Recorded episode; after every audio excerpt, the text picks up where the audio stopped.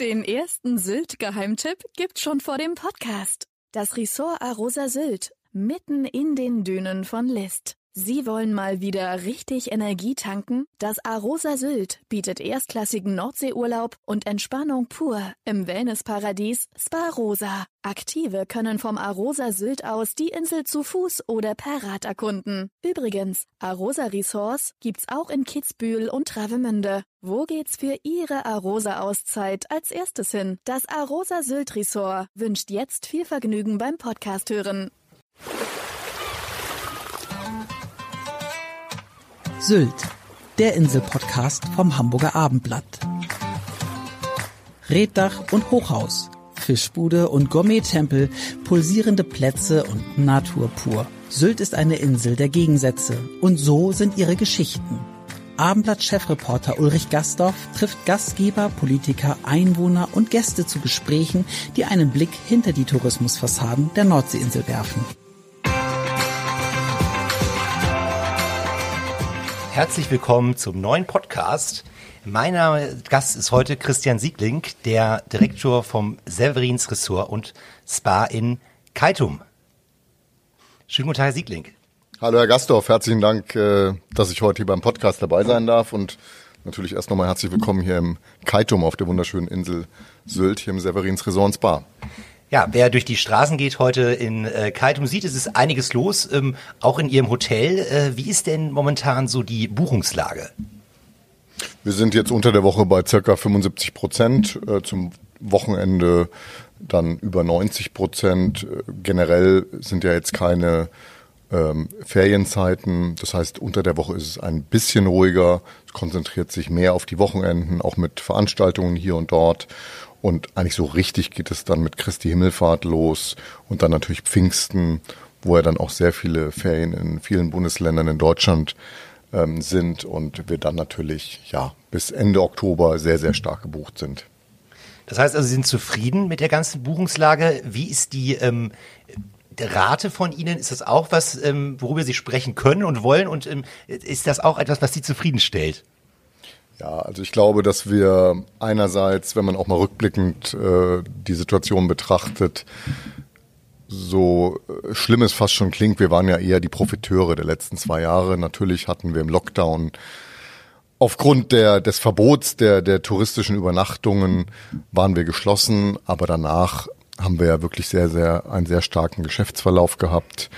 Äh, viele Gäste, viele Deutsche sind im Inland geblieben, haben ihre Urlaube in Deutschland verbracht und insofern haben wir eine sehr, sehr starke Nachfrage in den letzten Jahren gehabt und auch in diesem Jahr, ähm, gerade auch in dem etwas schwächeren ersten Quartal haben wir schon eine sehr, sehr gute Nachfrage gehabt, äh, verbunden mit einem sehr, sehr guten April, mit Osterferien ähm, und waren da sehr, sehr zufrieden. Wir waren auch in der Lage, unsere Rate zu optimieren. Äh, es klingt etwas netter. Nein, wir haben eine sehr, sehr gute Durchschnittsrate. Im letzten Jahr hatten wir 630 Euro netto netto. Das ist, damit können wir sehr zufrieden sein. Äh, wir werden das ein bisschen übertreffen in diesem Jahr. Letztes Jahr hatten wir die ersten drei Monate nicht dabei, die etwas schwächer sind. Insofern wäre sie etwas geringer bei einem ganzen Jahr ausgefallen. Und dieses Jahr wird es aber wieder etwas mehr sein. Ich glaube, das gilt jetzt vielleicht nicht für unser Haus, aber so wie die Situation sich momentan darstellt, ist die Hotellerie momentan in der Lage, höhere Preise durchzusetzen. Das ist, glaube ich, ganz, ganz gut für die Hoteliers und vor allem auch für unsere Mitarbeiter. Denn wir müssen in der Zukunft unsere Mitarbeiter besser bezahlen. Das können wir natürlich nur, wenn wir auch höhere Erlöse erwirtschaften und damit auch höhere Personalkosten durchsetzen können. Weil da das ganze Thema Personal, HR, Fachkräftemangel ist das Thema, das die Hotellerie bewegt und äh, was wir dringend lösen müssen, unter anderem auch mit einer sehr leistungsgerechten Bezahlung. Haben Sie denn in einem Haus wie Ihrem auch äh, diese Herausforderung, Personal zu finden tatsächlich? Oder sagen die Leute, oh, im Severins aus Sylt, da möchte ich gern arbeiten? Äh, da gibt es viele davon, die das, die sehr gerne bei uns arbeiten und da bin ich auch sehr stolz drauf, dass wir äh, einen, einen hohen Stamm an Mitarbeitern haben, nicht nur in den Abteilungsleiter-Ebenen, sondern auch im Fachkräftebereich, die wirklich schon seit langem bei uns sind. Aber natürlich haben wir auch einen gewissen prozentualen Anteil, die dann wiederum wechseln, also eine gewisse Fluktuation. Und da merken wir natürlich schon auch, dass es insbesondere in diesem Jahr etwas schwieriger ist. Wir dürfen nicht vergessen, in den letzten zwei Jahren sind leider sehr, sehr viele Kolleginnen und Kollegen in der Branche abgewandert aus der Hotellerie und Gastronomie, weil sie, ja, weil der Arbeitsplatz für sie nicht sicher genug erschien durch Kurzarbeitereinsätze, Kurzarbeitergeld, äh, unregelmäßige Arbeitszeiten, äh, mit all den vielleicht auch Themen, mit denen sie vorher vielleicht nicht ganz einverstanden waren. Und man schätzt ungefähr, dass 20 bis 25 Prozent der Fachkräfte die Branche verlassen hat. So, das kombiniert mit zwei auch sehr, sehr schlechten Ausbildungsjahrgängen. Ähm, ich habe in einer Statistik gelesen, dass wir vor Corona circa 48.000 Ausbildungsplätze belegt hatten in Deutschland. Und es waren jetzt in den letzten zwei Jahren nur die Hälfte. Das heißt, es wird in der Tat herausfordernder, auch für uns, wo wir uns in einem ganz tollen Segment bewegen. Ähm, dann kommt natürlich noch das Thema Sylt dazu. Man muss halt auch gerne auf der Insel leben. Ich könnte mir persönlich nichts mehr Schöneres vorstellen. Ähm, ähm, und natürlich ähm, äh, ist das kommt dann noch dazu das Thema Wohnen, wo wir aber sehr stark unterstützen. Also ich möchte da nicht negativ sein. Das sage ich auch meinen Mitarbeitern, meinen, vor allem meinem, meinem äh, Abteilungsleiterteam immer. Wir sind in vielen Bereichen ganz wunderbar und toll aufgestellt, haben ganz tolle Mitarbeiter und Kolleginnen und Kollegen. Aber gerade so im Gastronomiebereich sehen wir, dass es etwas herausfordernder wird. Und da müssen wir eine Menge tun, damit wir auch morgen und übermorgen noch einerseits all unsere Angebote aber auch die sehr hohe Qualität, die uns ja auch auszeichnet, auch leisten können. Haben Sie denn auch Auszubildende bei sich im Hause? Wir haben Auszubildende, darauf sind wir auch sehr stolz. Ich glaube, ähm, wir müssen hier auch oder wollen hier auch für die Gesamtbranche äh, etwas leisten äh, und natürlich auch äh, Kolleginnen und Kollegen von morgen ausbilden. Und äh, das heißt, Sie bilden aus im Restaurantfachmann, äh, Hotelfachmann? Die meisten sind Hotelfachfrauen, Fachmänner oder angehende zumindest äh, Köche, Köchin natürlich, ähm, ähm, Restaurantfach leider immer weniger. Ich habe das mal vor bald 25 Jahren äh, bin, bin ich mal so gestartet, ähm, aber man merkt eher ist das Thema Hotelfachfrau, Hotelfachmann ist das Thema und Köch, Köche natürlich. Jetzt müssen wir erstmal vielleicht auch den Hörern, die das Haus noch nicht erkennen, das Severins in Kaitum, vielleicht ein bisschen was zu dem Haus erzählen.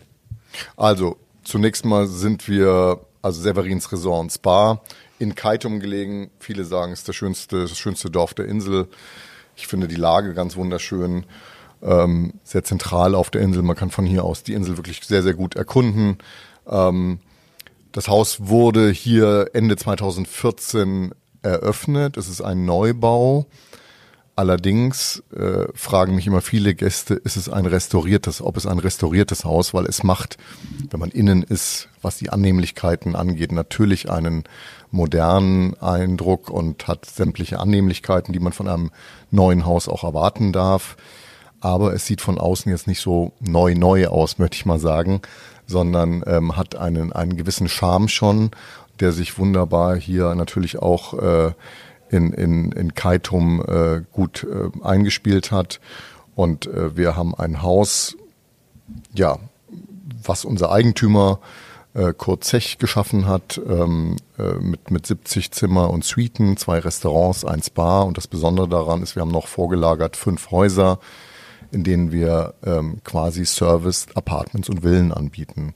Gerade dieses Angebot wurde in den letzten Jahren mit Corona besonders gut angenommen weil man doch etwas mehr unter sich sein konnten, aber die Annehmlichkeiten des Hotels genießen konnte und in Anspruch nehmen konnte.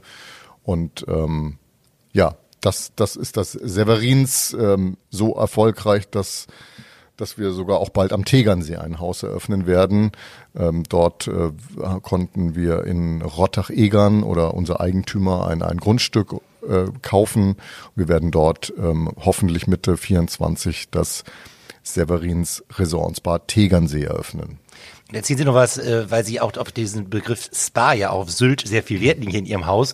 Äh, können Sie noch ein bisschen was zu dem sozusagen zu dem Wellnessbereich erzählen? Der ist ja nicht gerade klein. Nee, also ich glaube, der Spa ist ja auch ganz wichtig. Ähm, wir haben hier 2000 Quadratmeter, ähm, einen, einen sehr schönen Innenpoolbereich. Ähm, man schaut quasi, wenn man schwimmt, gen Himmel. Wir haben ein, ein Glasdach darüber und zu jeder Tageszeit äh, hat man einen schönen Ausblick und äh, natürlich verschiedene Saunen, ein Außenbereich mit einer Anmutung einer Düne.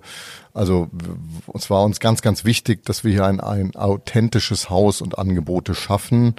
Ähm, auch die Architektur insbesondere und der Spa gehört natürlich dazu. Jetzt haben wir auf Sylt nicht immer wunderschönes Wetter wie in den jetzigen Tagen. Es kann auch mal etwas, äh, ja, äh, etwas regnerischer sein, äh, gerade in den Herbstmonaten oder auch im ersten Quartal. Und dann benötigt man natürlich ein gutes Angebot, auch was den Spa angeht. Und können Sie noch ganz kurz erzählen, äh, weil Sie Gastronomie erwähnten Sie gerade auch natürlich, äh, Sie haben zwei Restaurants, ja. sind das zwei Restaurants, äh, wodurch unterscheiden die sich? Also einmal haben wir das Restaurant Hoog, äh, das ist jeden Tag geöffnet, schon von mittags bis abends durchgängig. Hier servieren wir oder sieht das Konzept vor, dass wir die, die besten Produkte aus der Region hier anbieten, aber in einem lockeren Bistro-Stil, äh, während wir im Tipkins eine etwas kreativere Küche anbieten, aber jetzt ganz bewusst nicht auf dieses Thema Gourmet-Restaurant eingehen. Ich finde, da hat sich sehr viel geändert. Wir stellen fest, dass die Gäste sehr entspannt genießen wollen, ähm, auch was Kulinarik angeht. Ähm, sie sind bereit, ja, oder erwarten eine hohe Qualität, was Produkte, Service angeht, ähm, aber sie möchten ganz entspannt ähm, unterwegs sein und dem werden wir hier im Tipkins auch gerecht. Haben ein bisschen kreativere Küche, gehen eher so von lokal bis Aromen der Welt, ähm, auch mit Produkten aus der ganzen Welt und das genießen die Gäste auch ganz besonders. Das heißt also, es gibt keine Ambition, jetzt muss ich das Wort einfach erwähnen, für einen Stern. Da haben wir auch uns, glaube ich, früher schon mal unterhalten über das Thema. Nein, also wir wollen das nicht, weil wir wollen ja auch ein offenes Haus sein für, für alle. Also einerseits natürlich für die Hotelgäste insbesondere, aber ander, auch auf der anderen Seite auch für, für andere externe Gäste und wollen hier auch keine Hürden schaffen, ähm, äh, sondern ähm, ich glaube, die Erwartungshaltung wird dann nochmal höher gesteigert und gestellt und das wollen wir eigentlich jetzt so erstmal nicht. Und ich glaube, auch die Entwicklung auf der Insel zeigt ja auch, was unsere Gäste genießen möchten und wie sie die Kulinarik genießen möchten. Ich glaube, vor zehn Jahren gab es noch, wie viele Sterne? Zehn Sterne vielleicht sogar insgesamt. Mittlerweile gibt es drei, noch ne? äh, Stern, vier Sterne insgesamt. Einmal zwei, zweimal eins. Ähm, so, das zeigt schon alles. Ich glaube, wenn man sich selbst auch anschaut, wenn ich Urlaub mache, möchte ich weder einen Anzug anziehen, äh, noch irgendwie mich fünf Stunden ins Restaurant setzen, sondern man möchte eine hohe Qualität, aber man möchte es doch entspannt haben. Würden Sie das äh, Severins äh, selber als das ähm, führende Hotel der Insel bezeichnen? Es klingt immer blöd, wenn man sich so selbst so lobt und einen Mittelpunkt stellt. Ähm, ich sage es mal so, es gibt viele, die das sagen. Insofern möchte ich das jetzt einfach so mal unkommentiert lassen. Nein, aber ich glaube, unser Eigentümer hatte damals gesagt, als er eröffnet hat, das war vielleicht ähm, ein Satz, den ich jetzt so nicht gesagt hätte. Äh, und das habe ich ihm auch schon mal gesagt, ähm, dass er hat gesagt, wir wollen die Besten werden und man muss sich das Severins leisten können. Ich glaube, beides haben wir erreicht. Ähm, aber es ist ja wie im Fußball.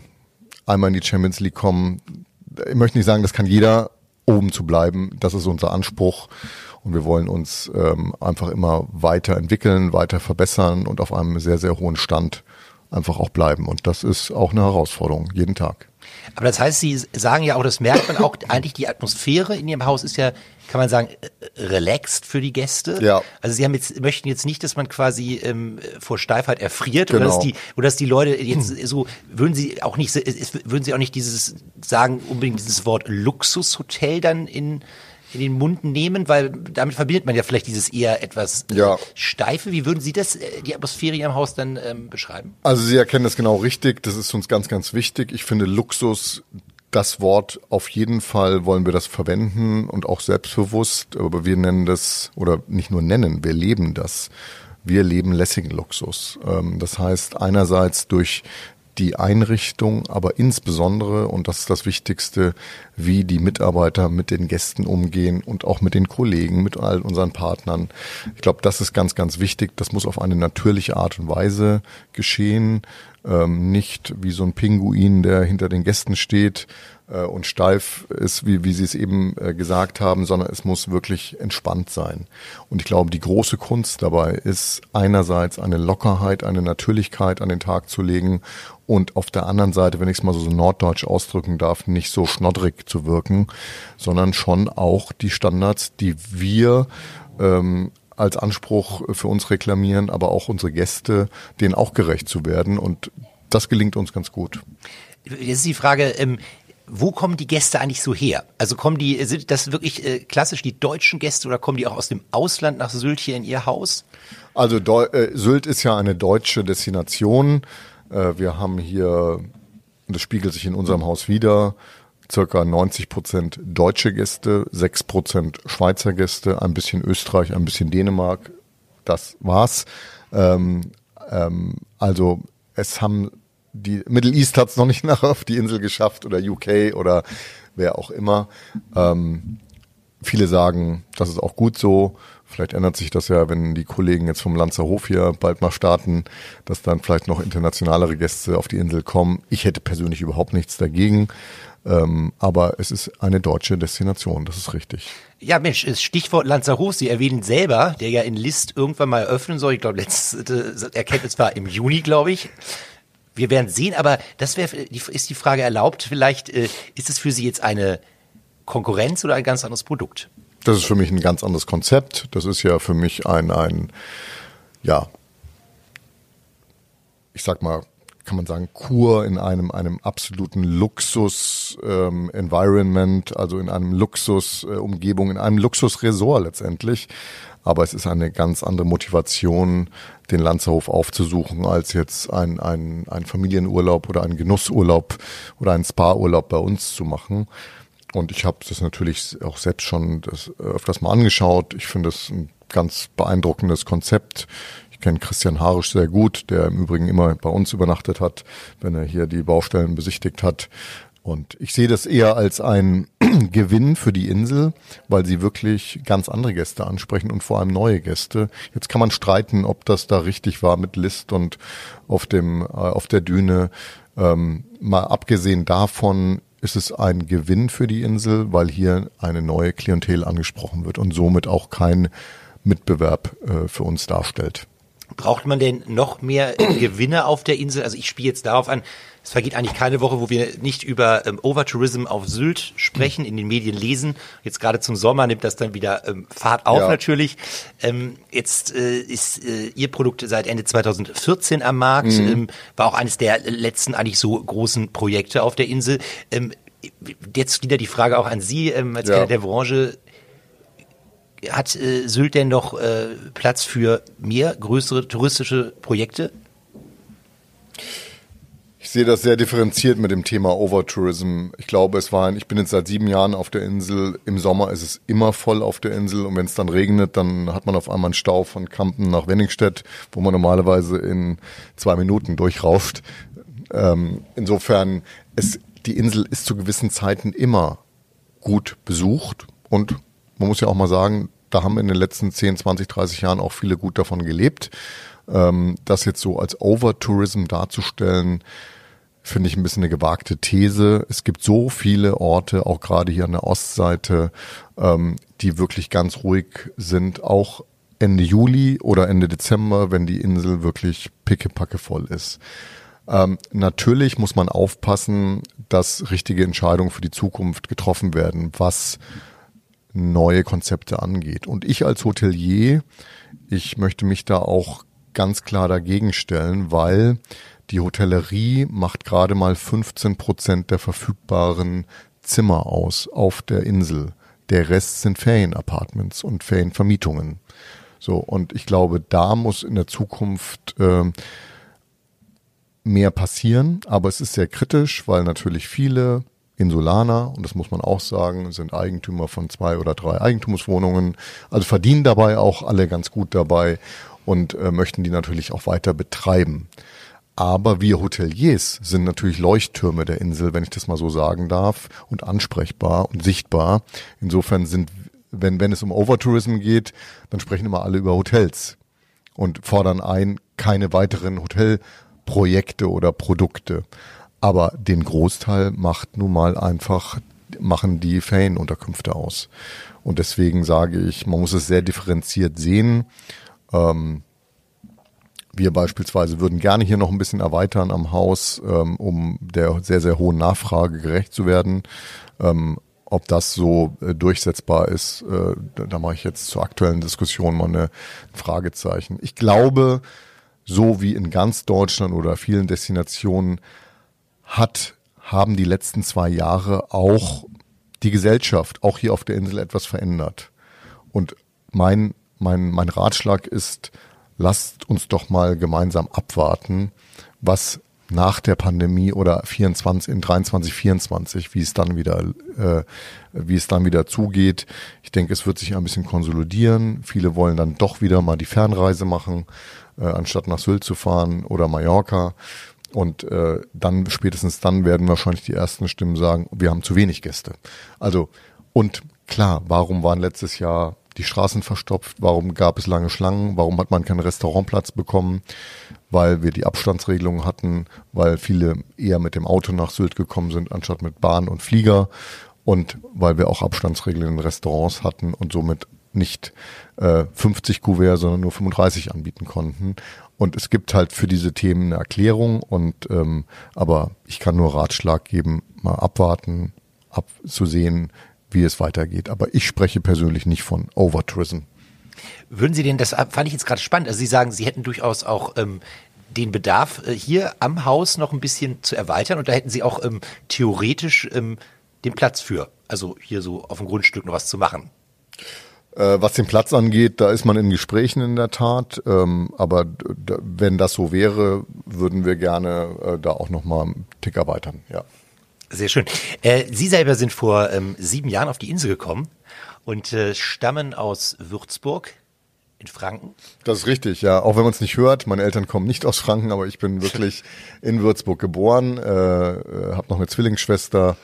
Äh, wir sind da beide geboren natürlich und bin da auch ähm, ja meine Schulzeit verbracht, Abitur gemacht äh, am Mozart-Gymnasium in Würzburg und äh, bin dann ja nach dem Abitur habe ich meine Ausbildung gemacht, ganz klassisch und bin dann von dort aus meine Karriere langsam vorbereitet, ähm, aber leider nie wieder so richtig nach Würzburg zurückgekommen. Aber Sie haben ja ähm, damals Ihre eine Ausbildung gemacht äh, zum Restaurantfachmann. Ja, genau. Sie sagten selber, es war vor etwa 25 Jahren. Wo war das dann? In welchem Das Ort? war in Bad Mergentheim. Ich habe mich am Anfang noch nicht ganz getraut, so weit wegzugehen. ähm, äh, und habe das in Bad Mergentheim gemacht, was ja so 50 Kilometer im tauberfränkischen Raum äh, in Bad Mergentheim im Hotel Victoria habe ich die gemacht. Das war eine ganz tolle Ausbildung für mich, weil ich da wirklich so alles machen konnte von ähm, äh, klassischen Service, Bankettservice, Catering, Gourmet-Restaurant, Vinothek, Weinstube. Ähm, es gab noch zwei, drei kleine Dependancen, da wurde ich auch eingesetzt. Ähm, Otto Geisel war damals der Eigentümer. Also es war eine wertvolle Zeit für mich, auch wenn es nicht immer einfach war, aber äh, das hat einen quasi gut vorbereitet für all die Dinge, die danach noch kamen. Aber wie so kam es dazu, dass Sie sich gerade für diesen Ausbildungsberuf entschieden haben? Ich habe schon damals während der Abiturzeit oder Phase habe ich schon nebenbei in einem Restaurant gearbeitet. Das hat mir Spaß gemacht. Ich konnte immer gut mit Menschen umgehen. Ich hatte auch Lust darauf. Ähm, ich konnte mir nicht vorstellen, wo mein Vater hatte eine Druckerei in Würzburg und natürlich haben wir das auch mal besprochen.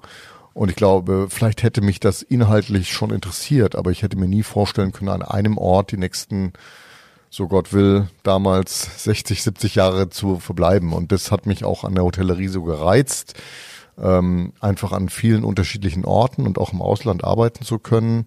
Und äh, das fand ich am, am besten und vor allem mit Menschen zusammenzuarbeiten. Ne?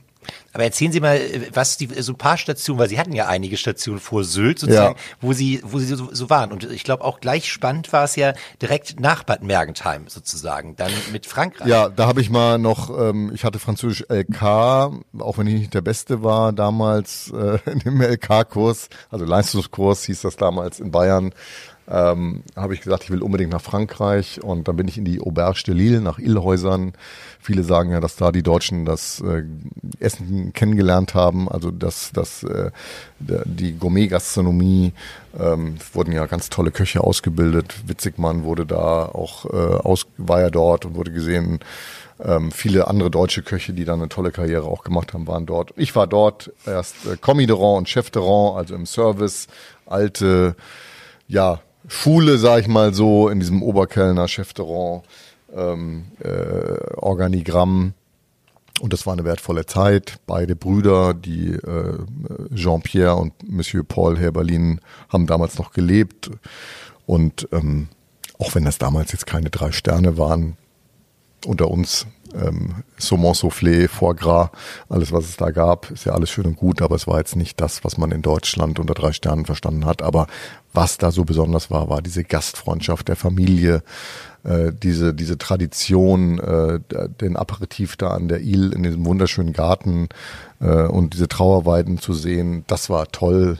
Und ähm, ja, Elsass ist auch eine wunderschöne Region und, und äh, im Sommer etwas zu viel Touristen. Vielleicht war damals schon da Overtourism, äh, aber es ist eine wunderschöne Region und alle kamen. Und man hat auch gesehen, äh, das kannte ich natürlich von früheren Frankreich-Aufenthalten.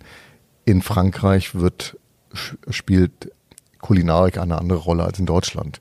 Wir hatten am Samstagmittag, war der Landwirt mit seiner ganzen Familie zum Essen, hat sich damals für war das, 400 Franc das Mittagsmenü äh, gegönnt mit der ganzen Familie.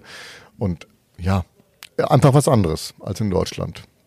Genau, und Sie waren dann auch, ähm, Sie haben ein Studium gemacht, glaube ich, der Tourismusbetriebswirtschaft genau. danach und sind dann auch äh, in ähm, Deutschland rumgekommen. Ja, ich war ziemlich lang, es war auch eine prägende Zeit für mich, also eine positiv prägende Zeit. Ich war zehn Jahre bei den Althoff Hotels, ist ja auch eine sehr, sehr gute, äh, ja, Company in Deutschland. Uh, ich, mein Einstieg war damals in Stuttgart im Hotel am Schlossgarten. Dort war ich F&B-Direktor und stellvertretender Hoteldirektor. Danach ging es äh, nach London. Dort haben wir damals ein Haus eröffnet.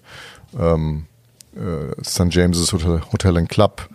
Ein sehr, sehr schönes Boutique-Hotel in Mayfair, was eine tolle Möglichkeit für mich war. Einerseits Voreröffnung, Pre-Opening-Zeit, Eröffnung, dann natürlich London, einer der Städte in Europa, finde ich. Ähm, und da war ich dann dreieinhalb Jahre und bin danach ähm, bin ich in der in der Gruppe geblieben und habe das äh, ähm, Schlosshotel Leerbach in Bergisch Gladbach übernommen als Direktor.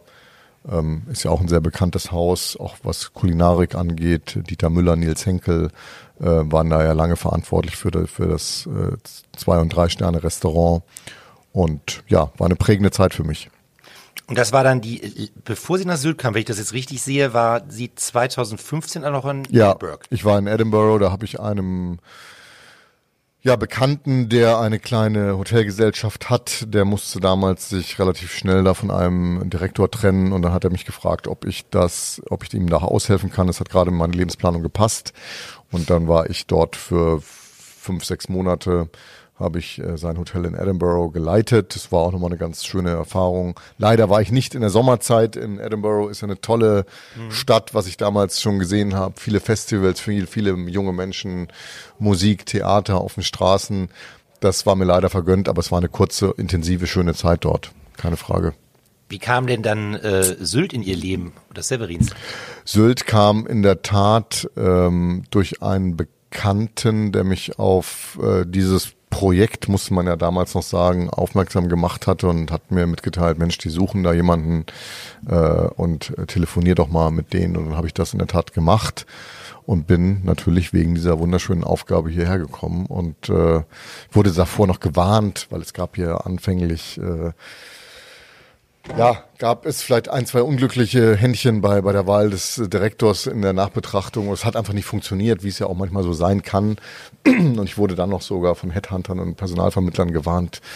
gehen Sie ja nicht dahin, das ist äh, wie, wie ein äh, Schleuderstuhl und, und äh, machen Sie das nicht. Und äh, ich bin meinem, ja, meinem Gefühl gefolgt, äh, hatte sehr gute Gespräche hier, auch mit Herrn Zech damals gleich im zweiten Gespräch und habe dann ein ganz tolles Gefühl gehabt und habe mich natürlich mit der Familie abgestimmt, weil Sylt ist schon nochmal was anderes dann. Ähm, und das hat aber für alle gepasst. Wir haben hier sogar eine Woche Probe gewohnt äh, und gesehen, ob wir uns mit der Insel anfreunden können. Und das konnten wir uns vorstellen und jetzt sind daraus sieben Jahre geworden ist in der Tat wirklich äh, interessant, dass es, dass es tatsächlich auch in Ihrer Branche immer äh, manchmal wirklich ähm, häufige Direktorenwechsel hier auf der Insel gibt, weil die Leute irgendwie vorher nicht genau wissen, auf was sie sich einlassen, ne? Und dann irgendwie nach ähm, anderthalb Jahren wieder in äh, Sack hauen und weg sind. Also sieben Jahre ist da ja schon eine, ist eine große Konstante. Absolut, klar. Aber haben Sie denn, äh, weil Sie haben ja vorher nie auf einer, also jetzt nicht auf so einer deutschen Insel oder so gelebt. Auf einer großen genau. englischen Insel mal gelebt. Ja, das meine ich. Das, genau. Ja, ja. Aber ist es denn für Sie so, dass Sie sagen würden, ähm, was macht denn für Sie jetzt hier das ähm, Lebensgefühl aus? Also viele sprechen ja immer von dieser Sylt-Sehnsucht oder Sehnsuchtinsel Sylt. Und das stimmt schon. Wir haben es vorhin kurz gesprochen. Wenn man, also ich, mir geht's so, ich freue mich immer, wenn ich mal kurz von der Insel weg bin äh, und man ist dann, kommt dann so auf dem Festland an, vier, fünf Grad wärmer, sag ich mal so, oder auch mal zehn Grad. Ähm, und ich freue mich aber auch immer wahnsinnig, wenn ich zurückfahre. Und wenn man über diesen Damm fährt im Shuttle, äh, es ist schon ein Gefühl der Freiheit und die Luft, und dann macht man äh, die die Scheibe runter, atmet die erste äh, die Luft von der vom, vom Meer ein und das ist schon ein ganz besonderes Gefühl. Ich sage immer, auch auch wenn ich mit jungen Menschen spreche oder auch Abteilungsleiter oder wen auch immer ich einstelle, äh, wenn es um die Frage geht, wie kann man denn auf der Insel leben, ich sage, es gibt wirklich sehr sehr viele Vorteile und ganz ganz wenige äh, Nachteile und wenn man hier im Sommer einen Tag frei macht, ist es wie Urlaub. Ich muss immer aufpassen, dass ich nicht zu viele Gäste und Mitarbeiter sehe, natürlich, wenn ich am Strand bin oder irgendwo in einem Restaurant. Aber ansonsten ist es wirklich wunderbar und kann viel machen. Klar, November ist nirgendswo schön, finde ich, aber ähm, es gibt auch tolle Wintertage am, am Strand, in dem man äh, wirklich die Zeit hier gut genießen kann. Und ähm, nochmal ich wäre ja schon längst weg, wenn es mir nicht gefallen würde. Und ähm, wo leben Sie auf dem Insel? In welchem Ort sind Sie denn hier ansässig da? Ich lebe in Wenningstedt mit meiner Familie, mit meiner Frau und Kindern und äh, unserem Hund Sissy. Und äh, ist ein toller Ort zum Leben, finde ich, weil er sehr zentral auf der Insel ist. Man kann schnell nach Westerland, ich kann schnell nach Kaitum, hat alles um sich herum. Also tolle, tolle Lebensqualität auf jeden Fall. Haben Sie denn äh, jetzt in der Zeit auf der Insel neue Hobbys vielleicht für sich entwickelt? Naja, was heißt Hobbys? Also natürlich ist man mehr an der frischen Luft als äh, woanders. Das ist schon mal Punkt eins. Laufen habe ich ein bisschen wiederentdeckt in der im Lockdown. Ich also versuch, joggen oder joggen, spazieren gehen. Joggen, okay. äh, okay. aber das muss ich wieder etwas äh, äh, ja konzentrierter machen. Ähm, ich bin, ich engagiere mich noch hier und da in verschiedenen äh, Vereinen und Serviceclubs. Ich bin aktuell Präsident beim Rotary Club. Ähm, ich finde es schon wichtig, wenn man eine ja, verantwortungsvolle Aufgabe hat in einem in einer Destination, dass man sich auch engagiert. Da versuchen wir uns ja auch im sozialen Bereich zu engagieren und natürlich auch ähm, ein gutes Netzwerk zu pflegen. Daraus mache, mache ich auch gar keinen Hehl. Äh, zum anderen bin ich noch im erweiterten Vorstand von den Sylter Unternehmern. Hier setzen wir uns ja mit allen Themen ja, der Mitglieder, der, der, der Unternehmer auf der Insel ähm, auseinander. Und natürlich ist Tourismus da auch ein wichtiger Bestandteil. Deswegen kann ich da vielleicht auch einen ganz guten Input geben. Und ich bin auch äh, Fachgruppensprecher DEHOGA Fachgruppe Hotel. Ähm, da war die ja, Zusammenarbeit oder die Meetingkultur natürlich etwas schwächer in den letzten zwei Jahren. Aber das versuchen wir jetzt gerade wieder ein bisschen zu intensivieren. Und auch hier ist der Austausch wichtig und ähm, zu sehen, wie können wir die Themen gut zusammen äh, bearbeiten. Also wie man sieht, äh, Herr Siedlige, Sie sind gut ausgelastet, angekommen auf der Insel, jetzt sieben Jahre da. Ich danke erstmal ganz herzlich für dieses Gespräch. Vielen Dank, Herr Gasthoff. Danke sehr. Weitere Podcasts vom Hamburger Abendblatt finden Sie unter abendblatt.de slash podcast.